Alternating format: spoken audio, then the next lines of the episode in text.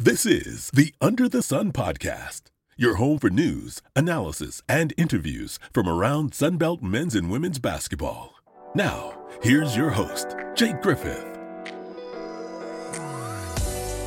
You're locked into the Under the Sun podcast, where we cover everything under the sun as it relates to Sunbelt men's and women's basketball. I'm your host, Jake Griffith. Thanks for tuning into this pilot episode Got a really fun show for you today and really excited about the prospects of this podcast.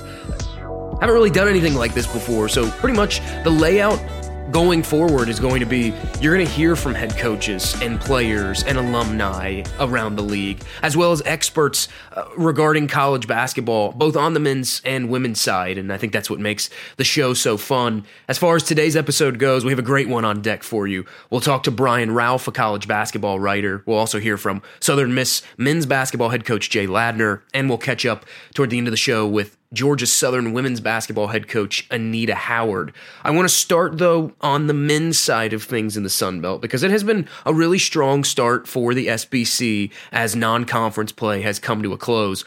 Already 3 teams in double-digit wins and you have James Madison at 9 and 4 who just on the cusp of that. KenPom.com actually rates the Sun Belt as the 14th best conference out of 32 conferences in Division 1. I think that's really impressive to take a look at how far the Sun Belt has come in men's basketball. You look at realignment that just took place. They added Old Dominion, James Madison, Marshall, and Southern Miss. And a lot of people on the outside said, well, those are football only moves. And of course, football played a large factor into it. But I think you're seeing how the dividends, I should say, that those moves are paying in men's basketball. Southern Miss 11 and 2, Marshall 11 and 2 as well. We mentioned James Madison's record. Played Virginia and North Carolina pretty close as well. Could have beat both of those teams. And you have Old Dominion at 8 and 4 that has really shown some growth under head coach Jeff Jones this season. This is a Sun Belt that for a large portion of its existence, a lot of people maybe have been down on it about the basketball prospects on the men's and women's side. But you look at it, three teams right now inside the net top 60. If you extend that out to Louisiana, it's four teams ranked net ranked 102 or higher for the Sun Belt. Definitely market improvement shown across the league in men's basketball. And this topic, something that's very near and dear to my heart, is something that we will pick the brain of our next guest about Brian Rauf joins the pod now. He's the senior national writer for uh, Heat Check College Basketball. He's also the writer of the Rauf Report. And Brian, thanks for taking the time to come on and talk some Sun Belt basketball. Yeah, thanks for having me on. I appreciate it. We'll go ahead and dive right in because it's been a really unique, I think, non-conference slate for a couple Sun Belt basketball teams. Mm-hmm. Four Sun Belt teams clock in in the top 100 of the most recent NCAA net rankings. I'm curious. I've seen you tweet a couple times, you know, maybe jokingly hashtag two bid Sun Belt, but what has impressed you the most about the Sun Belt as a whole during this non-conference slate? Well, I, I covered the Sun Belt for the Almanac, which was a preseason preview magazine, and it really stuck out to me the number of quality teams there are at the top of the league. Uh, now, some of the teams that we projected to be there uh, may not be there anymore. Uh, but you, you, go up and down, let, us say the top half of the league. James Madison has been very good, picked up some big non-conference wins. We're close against both Virginia and North Carolina as well. Marshall's been a big surprise. Um, Troy, I think, doing what, what they've done so far has certainly been good. Uh, App State has some power conference wins as well. You go down the, the top half of the league, and there are good teams, legitimately good teams, and, and they've proven it at times throughout the the course of the non-conference so far. You talk about James Madison because I think they're they're a really interesting team.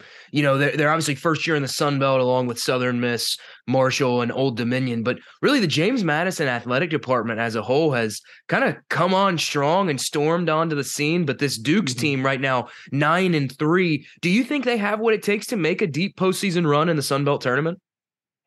I do. I, think they're probably the most dangerous team from the Sun Belt potentially making the NCAA tournament. You got a lot of teams that are, that are really good, but what they do offensively and how multidimensional they are gives teams a lot of problems. I, I think they they might still be the highest scoring team in the country. I know they were before they played Virginia, and Virginia will you know dampen dampen those numbers. Right. Um, but we saw also saw them that Virginia game was not an up and down game. The game they played against North Carolina, Chapel Hill, was not an up and down game, and they were still in those games. So this is a team that probably wants to score somewhere between 90 and 100 to beat you. That's the way they play their top 20 in the country in tempo.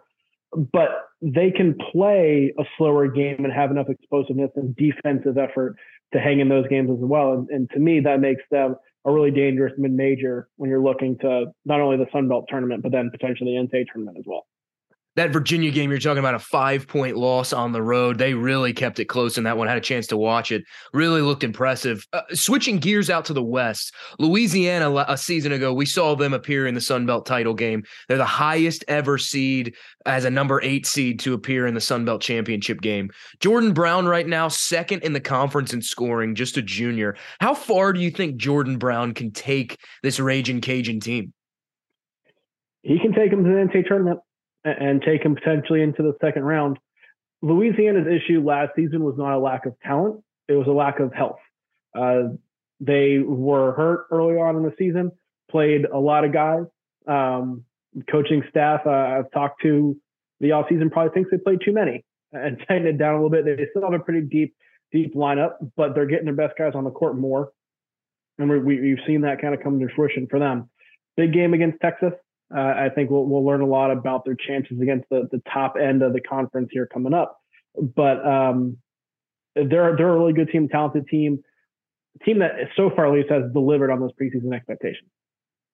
Two teams that I think a lot of people have paid attention to early on are Marshall and Southern Miss, the Thundering Herd. Yep. 11 and 2 right now. Southern miss 11 and 1 just a narrow loss from being undefeated in non-con thanks to northwestern state. You look at a season ago for both of these teams 7 and 26 for jay ladner's golden eagles marshall 12 and 21 these are two programs with very storied basketball histories. We'll start with marshall. What do you think has been the biggest key to their turnaround to start this year?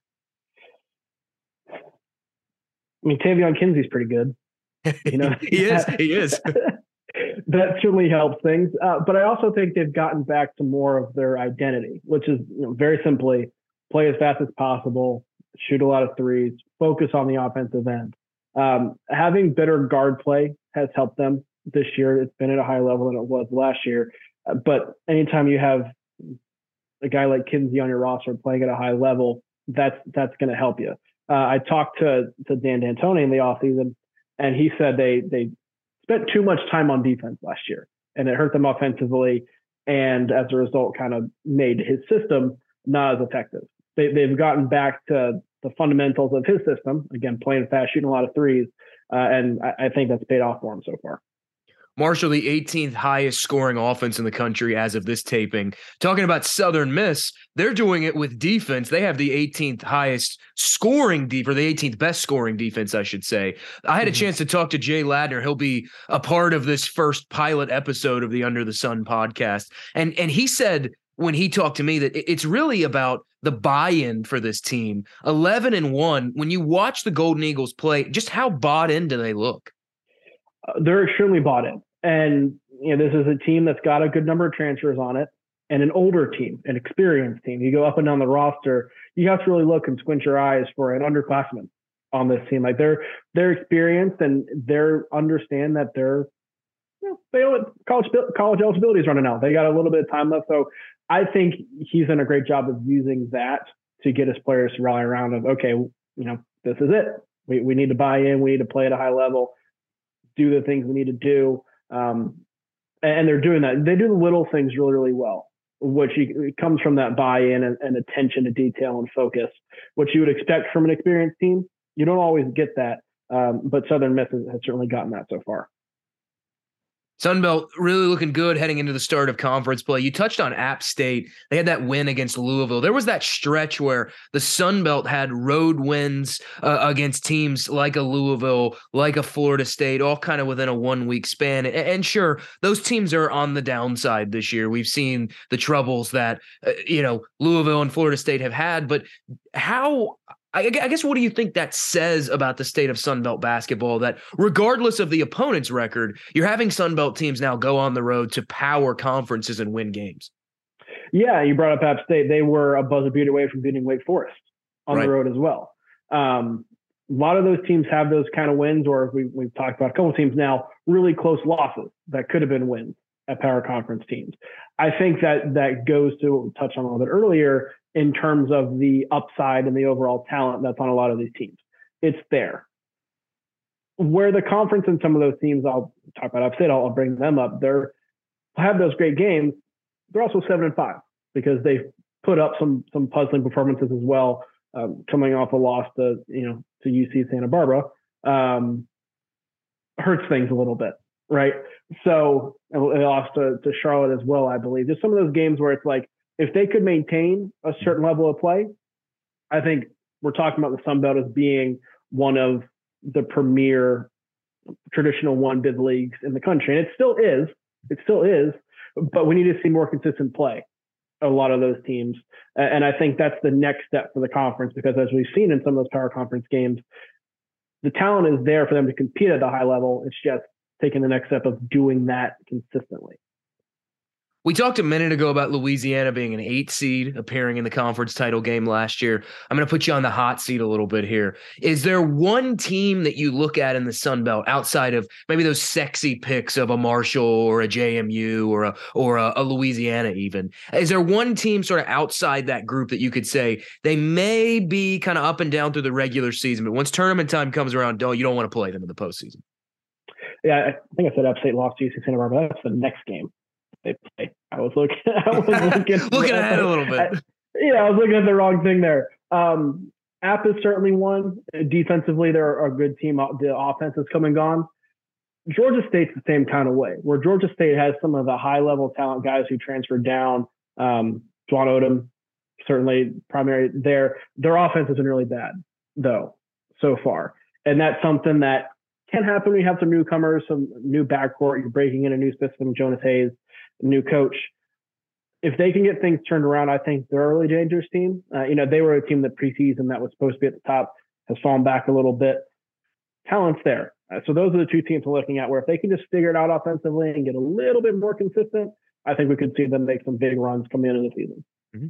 And then before I let you get out of here, I'm curious. I, I love talking about this because earlier uh, this season, back in November, the Sun Belt announced a, a joint Sun Belt MAC challenge uh, starting next year.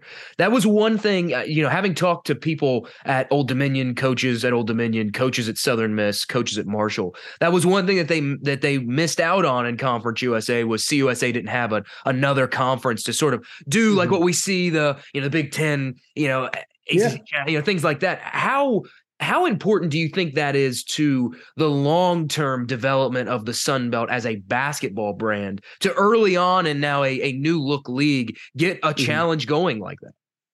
I think it's important, particularly for the teams at the top of the league. If you want to get into a position where you are going to get multiple bids at some point down the line, you need to have strong non conference play. And if you want to get to a point where your conference champion is in the mix for a 12 or 13 seed, so a 14, 15 seed and put yourself in position to earn another one of those NCAA tournament uh, television units, get some more of that money coming into your conference.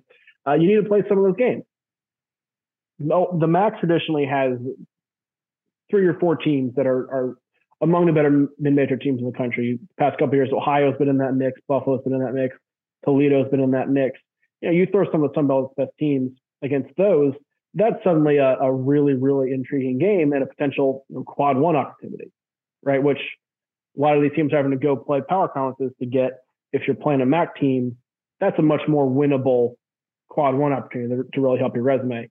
Uh, it's big from a credibility standpoint. It's big from a relevancy standpoint, certainly as well. Um, it's also just good for us basketball fans get to watch more of those major teams play each other. So, so I'm a fan of it, but it, it's only good things for the Sun Belt. Marshall fans jokingly said on Twitter they got an early taste of it because Marshall played four MAC schools this year. Marshall, I guess you can call them de facto MAC champions. They went 4 and 0 against the Mid American Conference. But Brian, thank you so much for your time. I'll let you go ahead and get on out of here. You can follow Brian at BRAUF33 on Twitter. He is one of the premier college basketball writers in America. Perhaps no team on the men's basketball side of the Sun Belt has been more impressive through non conference play than Southern Miss. This was a seven win team a season ago. Golden Eagles, under head coach Jay Ladner, hit the portal so super hard. Nine transfers, including five that bring Division One experience. They added Austin Crowley from Ole Miss, uh, Neftali Alvarez from Mercer, Kobe Montgomery, uh, JUCO transfer, Victor Hart from FIU, also added a Green Bay transfer, and Felipe Haas from Mercer. Haas, 23 0.5 points per game over his last two games coming into the start of conference play. The Golden Eagles will open conference play on Thursday at 7 p.m. against the Troy Trojans at Reed Green Coliseum. And we are pleased to be joined by the Golden Eagles head coach, Jay Ladner. Coach, thanks for jumping on the podcast with me. Uh, talk Southern Miss men's basketball. It's obviously been a great start for your team um, off to an eight and one start. What was it about the way this roster was constructed, maybe the way they approached it in the offseason, that you kind of knew, hey, we might have something special here with this team?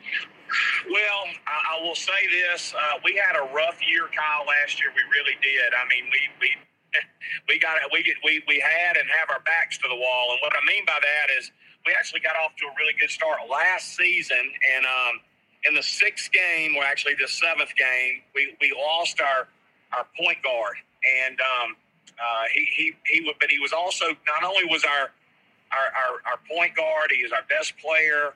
Uh, he was really our glue guy. Kind of kept our our team together, and and afterward, we just never could we never could recover. And as the season went on, I felt our team kind of splintered a little bit, and some factions, and I just couldn't get them. I couldn't. I mean, I'll be the first to admit, I just couldn't get us back on the same page. Well, we had a very active transfer portal, as you do sometimes when you have a season like that. And uh, but one of the things that after the dust had settled, one of the things that we wanted to do was I wanted to get older.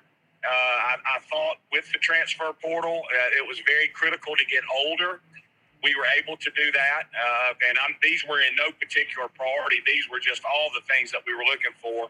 Of, of course, we needed to get bigger. We wanted to get better, uh, and we just want we wanted to increase our depth.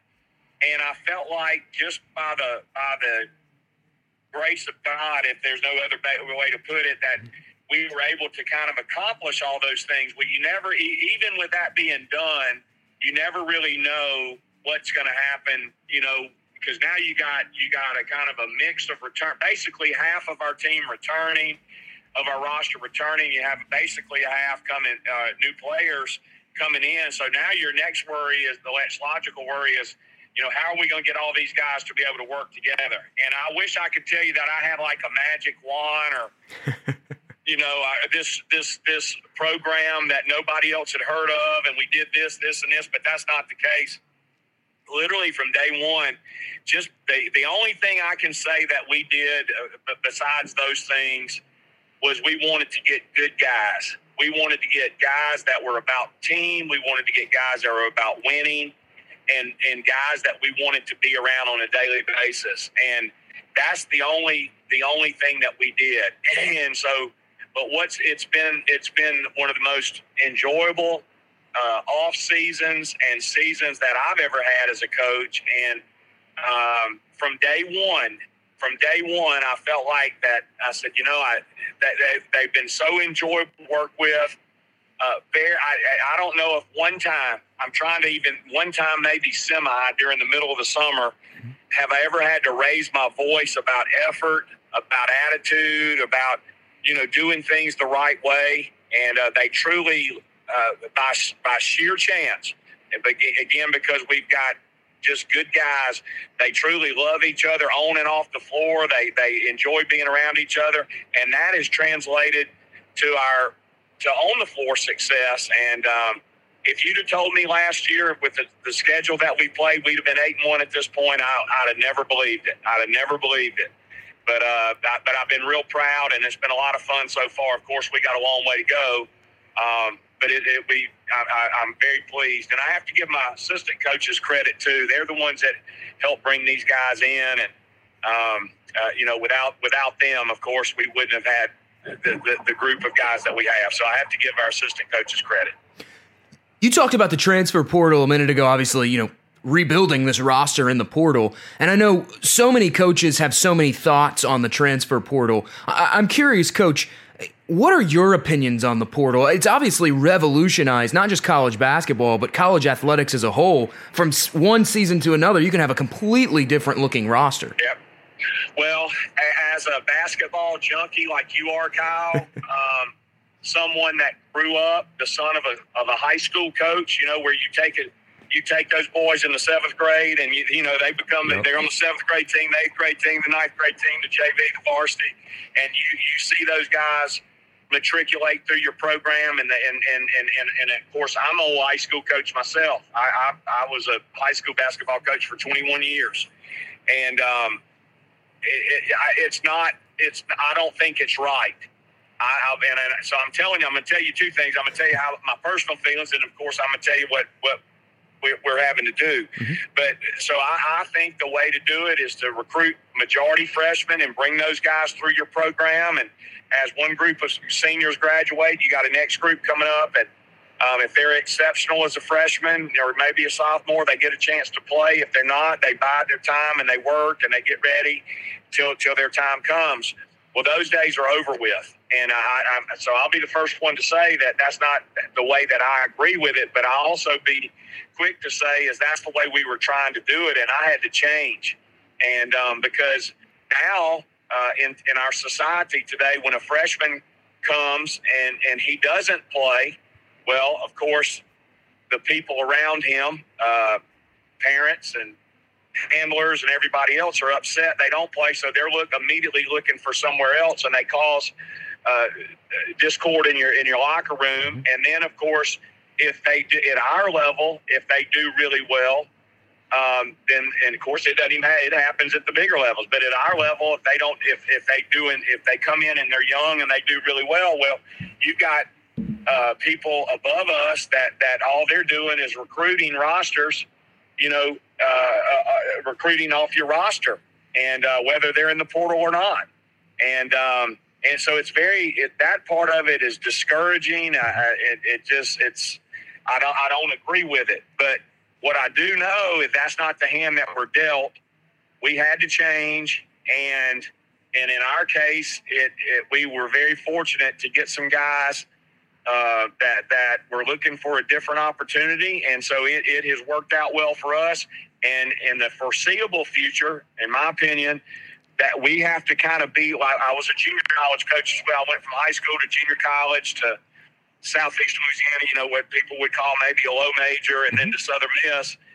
And so it reminds me of my time at Jones Junior College, where you're basically playing year to year, right? Because of your your roster turnover, and um, and and so that's what we're going to have to do. We recruit throughout each year. We're recruiting all five positions, and we're recruiting at every single outlet there may be. Uh, we, we're recruiting high school players, junior college players. We're going to recruit, of course, Division One transfers, uh, international players, uh, NAI players. It doesn't matter, and uh, so so we're going to have we're going to have two or three priority guys at each uh, each position because one, we don't really know who, who will come back on our team. Of course, mm-hmm. the ones that we want to come back. Right. But secondly you know, you don't know who's going to leave. I mean, I mean, you don't know who's going to leave, but so you don't really know what to. Uh, I'm sorry, I'm driving in traffic. You don't really know what to plan for. And uh, so, anyway, we want to make sure that we have all those positions covered. The only thing I can say is you seem to get a little bit more uh, retention in your program if you take a transfer because he's less likely to transfer for a second time uh, of course, because he, he would have to sit out and right. he would lose some eligibility. So I, I hate to say it, what they've done is they've they they've moved the high school play. It's hurting the high school player really bad because they're they're moved that that you know from the high school player now not being able to you know m- maybe being discouraged from from transferring mm-hmm. now to you're better off with a, a guy that's in a Division One transfer because he's less likely to transfer now. So um, it kind of moves that year discouragement. You know, we're to sit out one year. So anyway, that's kind of the way we're looking at. It. Don't agree with it, mm-hmm. but it's the hand we're dealt. So we're going to have to embrace it and do the best we can.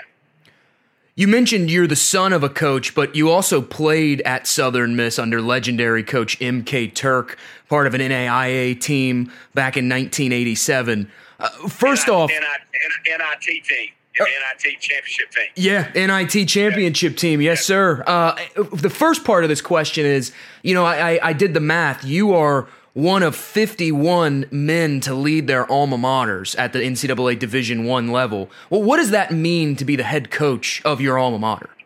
Well, I can't, um, I cannot in any way overstate it. First of all, I, I happen to be uh, blessed enough to have played there at a an incredible time.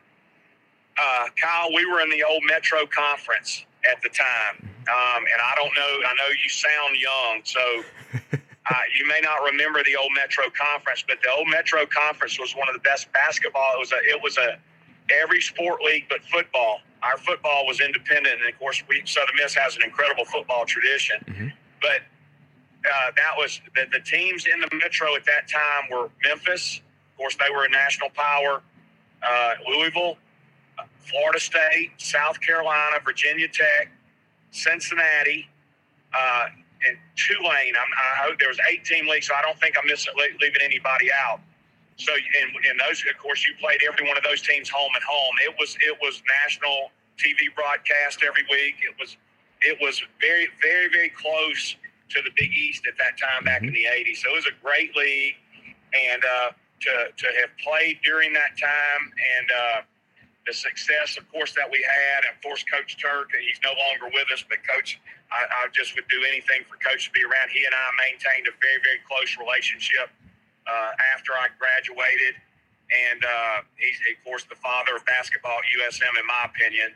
And anyway, um, to be able to, to lead the program there, and, and and to be honest with you, I'll kind of take a step back. I one of the things that's pained me the most over the last couple of years because we have not been very successful in the won loss column mm-hmm. was is my my my guilt uh, that here I am leading my own program, you know, the program that I love so much, and we're struggling and feeling like that personally. I've let a lot of people down, and uh, and and anyway, and, and I feel like that uh, where maybe some other coach would just be, hey, tough job, you know, we're uh, coming off probation, whatever excuse that could be used, and they'll just move on. Well, to me, that that's that, that those are these are people. I grew up in Hattiesburg as well, so uh, I you know these are I got to face these people every single day, right.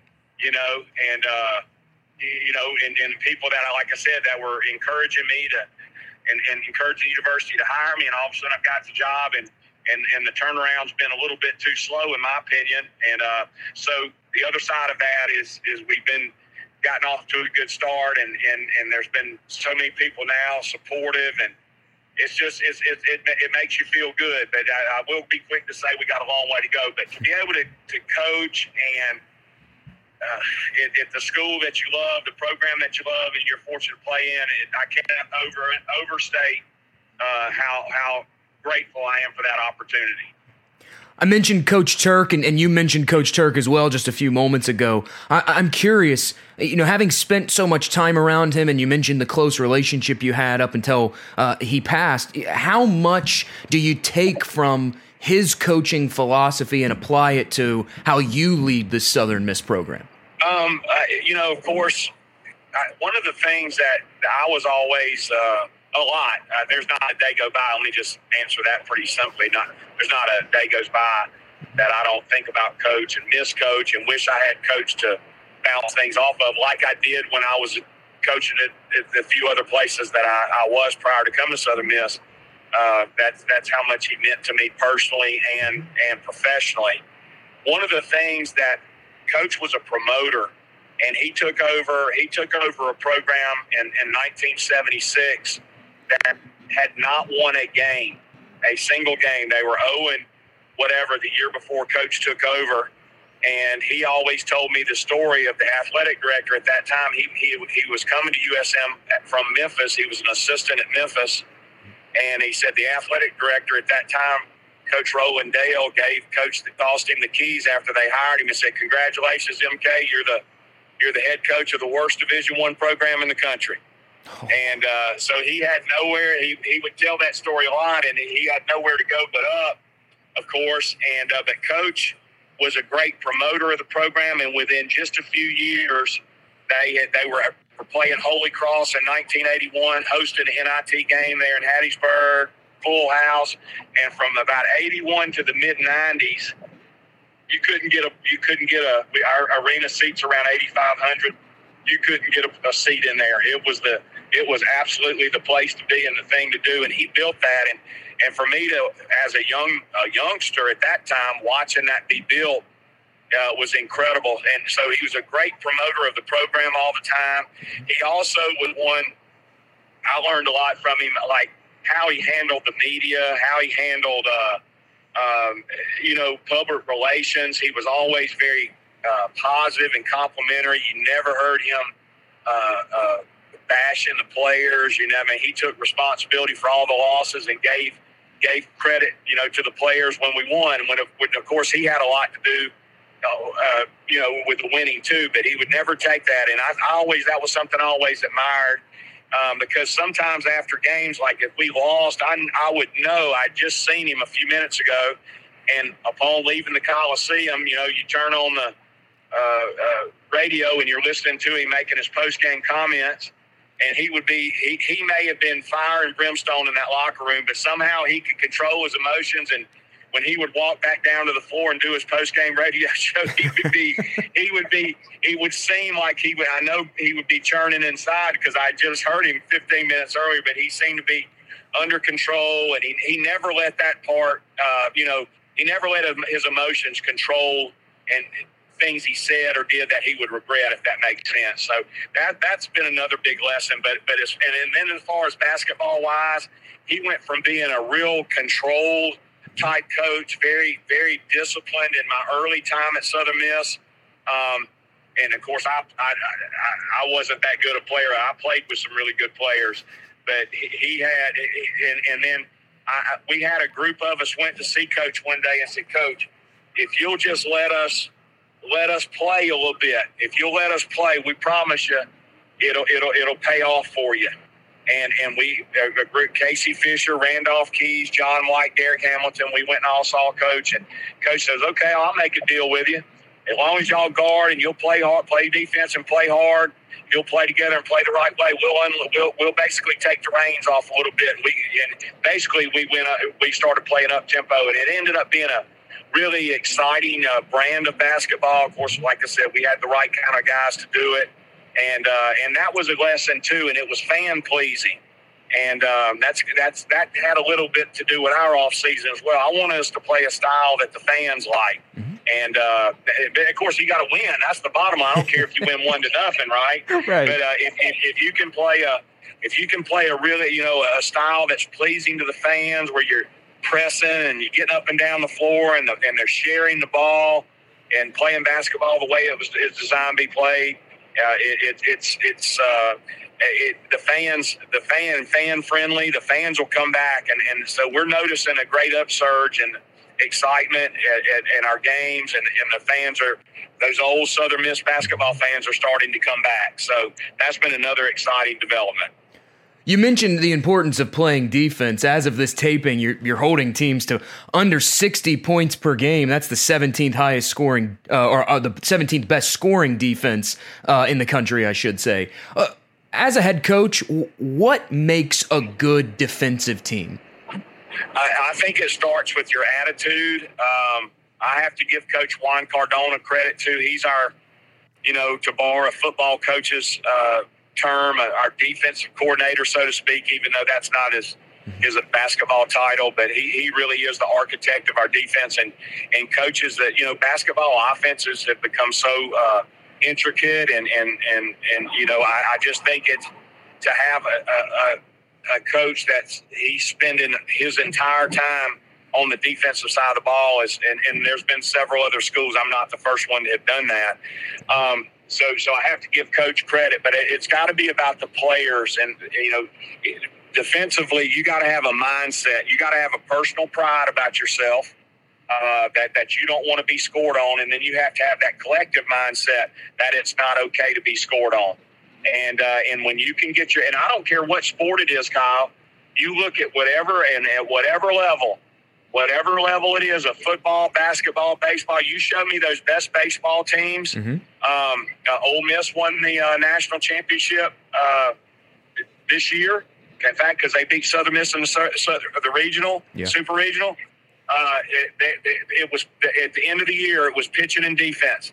They were hard, hard to score against. Had great pitching. Uh, of course, you look at any of the great football teams, the, some of those great Alabama teams. Their defense and basketball is the same thing. You can look at all the, the past champions, and I'm telling you, they they play defense at a high level. You're not going to win because offense is so. Uh, your former player, offense is so. You know, you, you, you, some nights you're going to have it, some not. But if that, that the element of the game that's got to be consistent is consistent effort defense. So if you can get your players to buy into that mentality and let them understand that this is the most important end we're playing on. If you want to earn playing time, this is non-negotiable. And, and you can again get them get them really bought into that side, and you, will be able to be in every game. Mm-hmm. And uh, that's had a big part, a big reason. In fact, that may be the biggest reason that that we've had some success so far. We just got to continue. You've had a chance uh, to lead the Southern Miss basketball program through conference realignment now, joining the Sun Belt from Conference USA. What excites you the most about being part of the Sun Belt now? Um, well, I want to contrast that too. I, I want to say that uh, in my time in Conference USA, I thought Conference USA basketball was, uh, with the makeup it had, that while we were in it, was an incredibly underrated and undermarketed uh, aspect of Conference USA. I had just I thought each year that we had two or three teams that were that that should have been in the NCAA tournament rather than a one bid league, but you really never would have known it because we didn't have any our our uh, media. Um, deal was so bad and, and there was very little exposure and we didn't just didn't do some things I think that that would have helped to market the league like having some inner uh, conference USA, SEC, you know, matchups or things like that that would have brought attention to it. So I thought Conference USA, and I still think it is. Conference USA men's basketball is really, really good, and it's under underappreciated um, and undervalued for some reason. Uh, with that being said, I don't think there's very much of a drop off, if, if at any, in, in to the to the Sun Belt. And what it, you, your question was is what excites me the most, uh, of course, about coming to the Sun Belt is it uh, it allows us to now have some regional rivalries that we weren't able to have in Conference USA just due to geography. You know, over right. time. A lot of those original members, and Southern Miss was the only original member still left in Conference USA of the original league. Yeah. You know, but we lost Tulane, we lost Memphis, you know, we we all all those schools that we had competed against uh, eh, with and against for so long were no longer there, and then the geography of the league. Um, was was very difficult to, to establish that. So I'm excited. The fact you know South Alabama, 75 miles away from us. Um, uh, Louisiana Lafayette's a little over two hours away from us. Uh, Troy, uh, Louisiana Monroe, we're uh, even Arkansas State's not not uh, undoable. So you have a lot of that, and it's already beginning to happen. I've seen it happen in football, where you know there there's just some of that that old excitement coming because you're familiar with the other teams that you're playing, and you can uh, go watch them play on the road. So that's one of the and, and of course I, the, the to the national TV package I think is is great for the exposure that that the Sun Belt has. So we're, we're really excited about that. And of course, two of our other conference. And I know by talking to to those Coach D'Antoni and, and Coach Jones at those two schools, they feel the same way. So uh, it's it, you know I, I think, and then on a personal level, Kyle, for us coming off of a bad year, the timing we kind of needed a reset. So the timing was was good for us, if that makes sense, because it was fresh. It was like we were getting a we were getting kind of a start over, and uh, so I, I think it, it all in all, it's been a good move for Southern Miss, even though we haven't played a league game yet. I definitely agree, especially with the regionality aspect. You know, I, I, love, I tell people all the time, I love college sports for the passion, the pageantry, the history, the rivalry. And I think the regionality of it as well is what makes college sports so great. And so, uh, you know, I think that really speaks to your point there about having, you know, some, the potential for regional rivalries, teams kind of within your geographic footprint.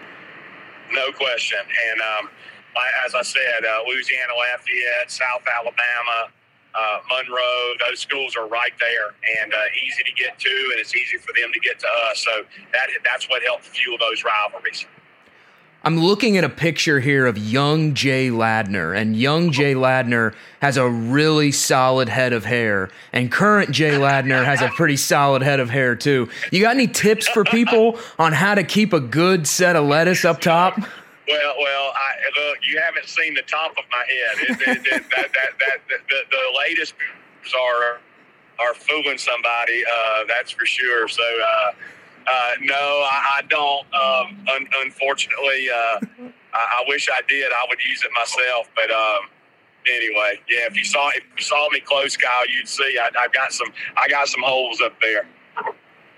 Well, hey, I'll tell you what, this picture I see of you here on Southern Miss's website, you can't tell that at all from this. So, Coach. Well, it's on, it's on the back, you know? well, Coach, thank you so much for joining the podcast. I really appreciate it. Best of luck as league play gets started, and we will see you down in Pensacola. Yeah, Kyle, look forward to talking to you. You ever need me and you, you would like to have me back on, I'd, I'd enjoy it. I've enjoyed talking to you. I always like talking to guys that love basketball like you do. You're kind of a nostalgist, I think, and, and I'm, I'm the same way. So, love talking basketball any little. So, anyway, you take care, and I appreciate you having me on. Hey, thank you. You know, you talk about basketball nostalgia. Somebody a couple weeks ago gave me props on Twitter because I invoked George the Iceman Gervin in a basketball broadcast I did. And so. Love Iceman. I grew, that's that's the era I grew up in. That's what I'm saying right there. I still I still got a I still I've got a magnet on my on my uh, refrigerator right now of the Iceman. Of uh, they used they had a poster came out back in the back in the in the late seventies. Uh, that had the Iceman. It was a Nike poster, and it had the Iceman sitting on like a, a seat of ice. Have you ever seen that? I haven't, but I love that. You need to look it up. Google it. You'll see it. Google Google like Iceman, George Gervin, uh, uh, you know, uh, Iceman or whatever. And you'll see that what I'm talking about. It's cool. I, I used to have that poster on my wall. I've got to have. I have to check that out now. I'm going to hop on Google yep. as soon as we get off here. Sounds good. As we switch gears to the women's basketball side of the Sun Belt, a quick refresher on how the women's basketball preseason coaches poll shook out. Troy, Old Dominion, Louisiana, Southern Miss, Texas State were the top five. Georgia Southern received a first place vote, picked to finish seventh in the preseason.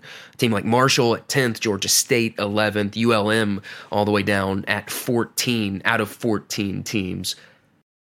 There have been a handful of teams on the Sun Belt women's side that have started the year very strong. Three eight win teams right now ODU, Texas State, and Georgia Southern.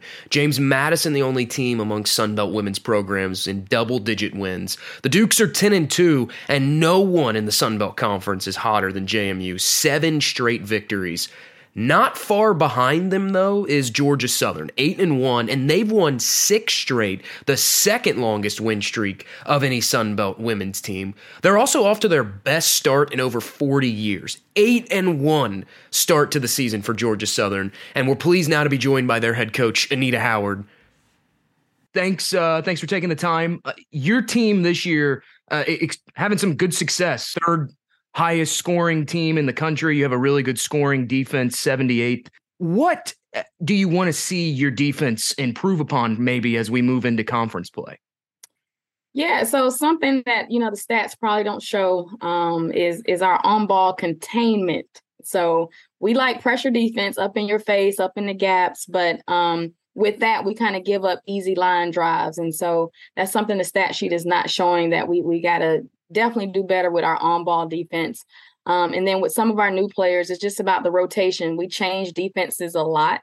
And so it's not just being familiar with one kind of zone or man, is multiple different types of defenses and junk defenses. So understanding um, sometimes you have half the players in one defense and half the players in another. And so it's just about understanding the system and what we're trying to do. As the years have gone on, you know, you've seen success with your team, you know, it grows and grows and, and improvement each season. But this year, uh, best uh, highest winning percentage right now amongst any Sun Belt women's team. Maybe in, in, your estimation, what's different, I guess, with this team than maybe teams that you've you've coached in past? Um, just familiarity, right? Is th- this is the first time at any of my um, institutions that I've actually been here for four years. Um, so being able to implement um, the culture and the standard that you want um, it really this is my first time seeing it as well. So you're able to see um, the familiarity with you know the point guard play. She knows what we're looking for. Even with the new players the returners are able now to set the standard and show what it looks like. It's not just coming from the head coach. And so just being comfortable with the system um, comfortable with the league. You know we do have four new teams that join. And so um, the returners understand how competitive the Sun Belt is, and so being familiar with how we have to practice to prepare for that that competition. You mentioned this is your first time being at a university four years. You've made a couple different stops on your coaching career, head coach, assistant coach. What has this journey been like to get to this point for you? Uh, it's it's it's funny you asked that. I just was talking to my husband about the other day. It's crazy because um uh, one of our non-division one games we just played was Agnes Scott, and I started out my head coaching job in that conference, the GSAC, um, at a Division three school. And so it's crazy how you know, you've been able to see the, the good, the bad, and the ugly from all different levels. You know, when I was a Division three coach, I thought it would be so different at Division two. You know, when I was Division two coach, I thought it'd be different at Division three. But at the end of the day, basketball is basketball. The court is the same, the ball is the same. And so just um, kind of appreciating the journey is almost like um, if you're the CEO of your company, you want to have the best janitor um, cleaning up the hallways. You want to have the best secretary. And I've literally worked all those jobs, and I'm able to kind of have a staff and a team around me where I was able to build it from the ground up. And so um, it's it's kind of a surreal moment to say, you know, I'm putting pressure on myself. You know, this year we want to definitely do better than last year, and it's that's it's going to be more challenging, but just to kind of see it all kind of come full circle um, I've always wanted to be a Division One head coach, um, and now I'm not just a Division One head coach. We're looking to be a successful Division One head coach. You are a mother as well, and so that's what I guess I'm, I'm most curious about is is what is that like balancing being a D1 head coach but also having three children? Yeah, so when they were a little younger, it was challenging. I'm glad you asked that question because women's basketball that was a thing back in the day, um, where you know, and, and the NCAA legislation is kind of changing to help women in women and mothers in coaching um, for that very reason. Because you know, to me, I live my life God, family, job in that order, and so um, the mother part was a big deal. I think you know, as an assistant coach, I missed out on a lot, but as a head coach, I'm able to kind of prioritize my family in front of the job, and my players know that. My staff know that, and it's something that I also allow them to to put family ahead of their jobs as well. Um, but my kids are older. They're actually um 20, 23, and 25, 21, 23, and 25. Um, and they've played sports. My husband is a college basketball coach, now interim AD as well. And so we've been in this athletic business for quite some time. We've got the swing hang of it, the swing of things. But um, being able to to understand and put in perspective what matters most. So coaches can get hired or fired, elevated or terminated. Um, but family's gonna always be there. And so that's one thing I want my my my kids to know that I'm gonna always be there for them, no matter what this job asks of me. You mentioned family, and that's a great segue because I saw in an interview on the Georgia Southern uh, Athletic website, you had said once that your mom is one of your heroes. How crucial was your mom to the success uh, that you have today? Yeah she she is my number one fan and she's gonna let everyone know that. She gonna be she's gonna be just about every one of our my games and it's funny because i said mom you know you don't have to travel with us. You can watch it on espn plus she's like no i'm gonna be there. And um it's funny because when i played basketball she worked a lot so she missed it. Um and so it's something that she's instilled with me about how important it is to be there for for your your your daughter. And so she's here for me and i go a little bit harder for her right? So I'm not playing one minute of the game, but I'm coaching and I know my mom is literally sitting right behind my right my right shoulder and she's watching me and I want to make her proud. I want her to be able to say my baby just, you know, beat such and such and such and so um I just want to make her proud. And so for her to travel with us and be at every game is is kind of like um your your angel on your shoulder here on earth if that makes sense my dad passed away, and so she's she's the only person I have here. And so I love that support. And so support means a lot to me. The players see it if their parents can't be there. She's kind of like our team mom. Um, and during COVID, we actually had a cardboard cutout of her in the seat because she, you know, wasn't able to come to the games because she's uh, elderly. But she's gonna always be there. So family is is big. She taught me how to to prioritize that, and so hopefully I'm doing a good job for her. Listen, moms are the unsung heroes of life. Trust me, I get it. My mom, I was, I, I was telling Chad before we went on. My mom lives in Canada. My both my parents do, but they watch every broadcast. They are there. They come visit all the time, and so I get it. Trust me, my mom is my hero as well. So, and when I saw that in the interview, I was like, I've got to ask about that. That's so great. Yeah. So, real a funny story about my mom. We were at Arkansas State and at Arkansas State, and we played, and so um, I had a little heart, like a little panic attack. I don't know. I have asthma, and uh, my mom came out the stands, moved the paramedics, move the coaching staff. She said, "I got this," and she just said, "Calm down, baby, and breathe." so, out of all the, the the medical staff and everything, my mom was the one that helped me get back to my normal self. that sounds like a very mom story. That sounds like something my mom would do too. So I get it. Um, you mentioned earlier, you know, talking about some of the newcomers to the league. Uh, I- I'm curious, what what are you most excited about about getting to face these four new teams in the Sun Belt?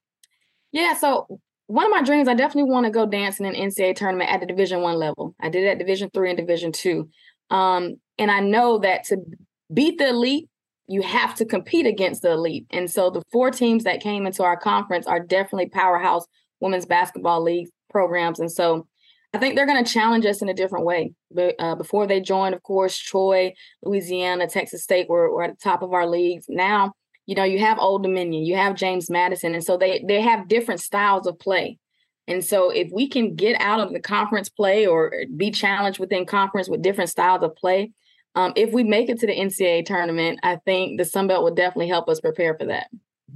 There's been so much talk lately about elevating the sport of women's basketball. We see how much attention the men's side gets, but there are have been conversations. I, I, think Indiana's head coach Teri Moren even you know commented on during the NCAA tournament a couple years ago about the disparity in coverage, the disparity in in the things afforded to the women's game. In yeah. your opinion, what are some ways we can continue to grow the women's game?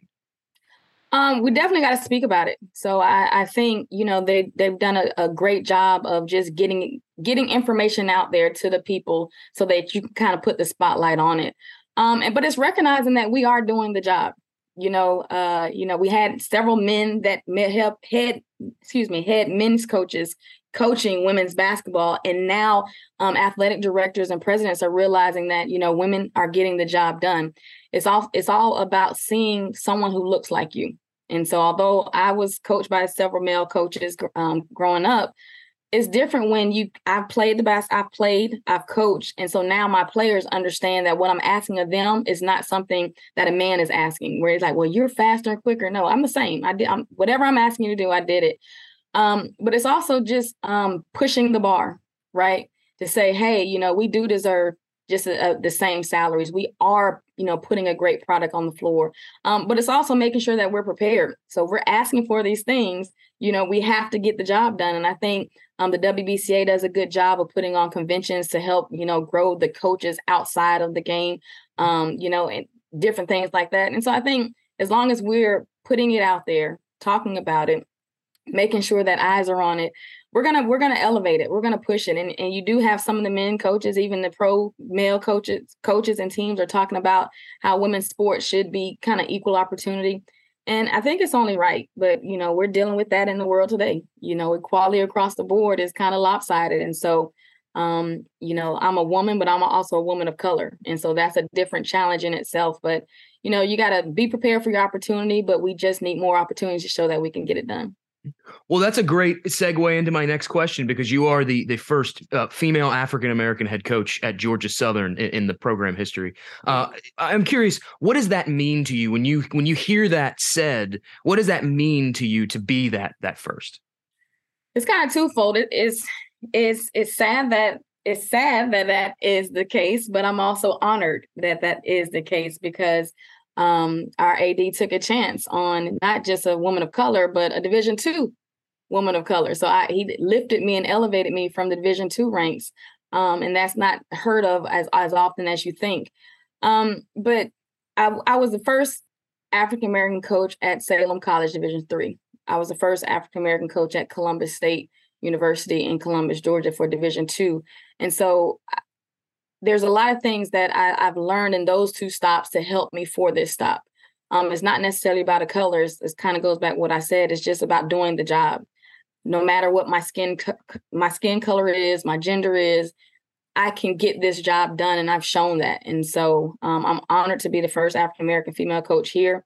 But to me, it's I, the color doesn't matter to me, you know, but I, I know that I can't mess it up because whether I, you know, leave for another job or pass away or anything and I'm not here, I want them to know that you can bring in another woman of color um, and they can get the job done as well. You were a former player yourself. Uh, you were SIAC Defensive Player of the Year, according to your bio at Fort Valley State. Whenever your players act up in practice, do you uh, do you threaten to like give them buckets? Are you like, listen, I, I listen, I was a walking bucket back in the day. Don't don't don't come this way. Well, no, I, no, I was a walking defensive stopper. So I, it's funny because you know I'm forty something, right? And so when I get out there and and my coaches know when we do any defensive drill, sometimes I can go over the time that we have for that drill because I, I'm very passionate about defense. But if they're not getting it done, I get out there and show them like this is what I wanted it to look like. And so then one year the coaching staff played the players. And so um, I told them they can't foul me because it'll be our ball, but you know, you got to play through the fouls if we're fouling you. And so I got a few steals. And so they're like, okay, coach. So um, it goes back to what I said. I'm not asking them to do anything that I can't do or wouldn't do. And so um, at Columbus State, we were number one in the nation for our, our defense. And so that's where I would love to bring Georgia Southern women's basketball. If we can finish this year being number one in the nation for a defensive category, that that will be my ultimate goal. And so I want them to be as passionate about defense as they are with offense. And so me being the defensive player of the year kind of just goes to show them that listen, you can listen to me because I kind of know what I'm talking about. Mm-hmm earlier we talked about unsung heroes. I think the unsung hero of basketball programs are directors of ops, dobos. Uh, for those that don't know, a Dobo is director of basketball operations. But I saw on the Georgia Southern uh, Twitter account, it was uh, Dobo's National Dobo Day, and you celebrated your director of ops. How important is the director of ops, and, and what can you say about your all's director of ops? Well, first, um, it was National Dobo Day, and it's funny because they are the unsung heroes next, right next to moms. Yes, so moms yes. and Dobos are, are, are right coincide with each other, but they're the glue. And really, realistically speaking, they probably should be paid more than the coaches.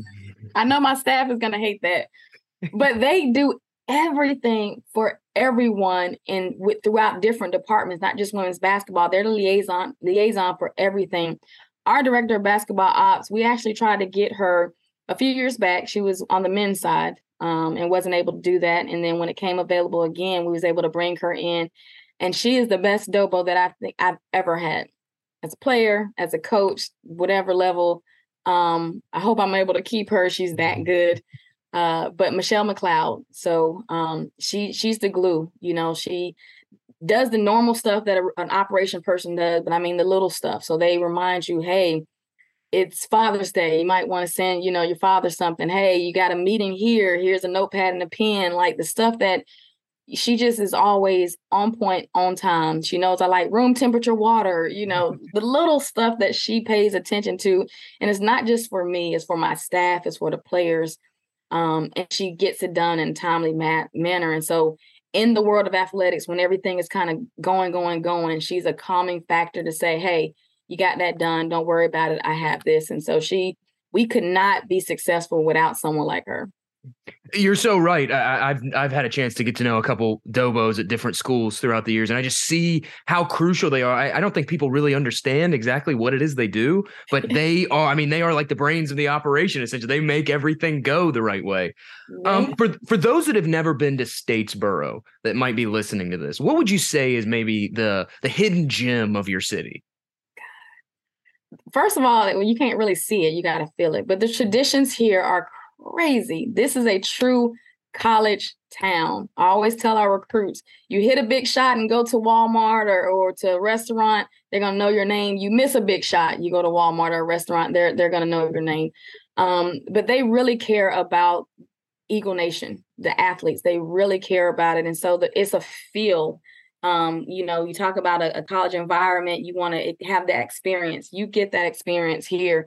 The food, I have gained so much weight here because the food is off the chain and it's not your typical uh, chain restaurants. We have those here, but I don't know if I can say it, Chad, but we have some good only only Statesboro type of restaurants and food that you can you can get here. So you come down here, you're gonna eat good. Um, and then of course our our athletic department, we you know hired a new athletic director recently, Jared Benko, and he has come in here and kind of just revived and changed everything. So it's not just um, women's basketball that is thriving. You talk about our football team, we're going bowling. You know, um, you talk about our baseball team, we hosted a region. You talk about our cheer squad who won a national championship. So our golf team, our golfers in the the the the, the Masters getting this national attention, and so it's a great feeling. It's a it's a great feeling, and so you kind of have to be here to experience it. But I know Georgia Southern's name is is going to be nationally known in, in different ways, and so I'm glad to be a part of that. My college roommate was from the state of Georgia, and I have to tell you, the food. You're absolutely right. I, I mean, it is. I've I, myself, I've never been to Statesboro, so i will take your word for everything else you said. But I can attest to the food in the state of Georgia. It is delicious. Look at look at this fat. Look at no, this. Oh no, no, no. I I do the vegan thing now, so of course it it, it taunts me. I you know, I'm, I'm, like now that I get the older I get, the more things disagree with my stomach. So I had to do yeah. the, the whole plant. Yeah, I agree with that. Now I can't eat like I want to, but the smells in in, the, in Statesboro, they they might change your vegan. They might change you. I might have to come to Statesboro then. That I mean, it sounds like I've got to come down to Statesboro. Well, Coach, yeah, you, you got to come to check us out. Coach, I really appreciate you taking the time. Thank you so much. We'll catch up soon, and, and best of luck as conference play gets started. Thank you, Jake. Well, this has been a really fun episode. It's been great to hear from Coach Ladner and Coach Howard as well as Brian Rauf. Before we go, though, it's important to just go ahead and get it out there. I'm a huge stat nerd. I've already referenced kenpom.com once, so I'm going to wrap this show up in the best way I know how with analytics. HerHoopStats.com for all you broadcasters, college basketball fans, college basketball writers. If you cover the women's side, Her Hoop Stats you have to have it. It is fantastic. It's herhoopstats.com. We're going to wrap this show up with the Her Hoop Stats stat of the pod, and it goes to James Madison, the Dukes. Did you know that JMU currently has the 12th best defensive rebounding rate?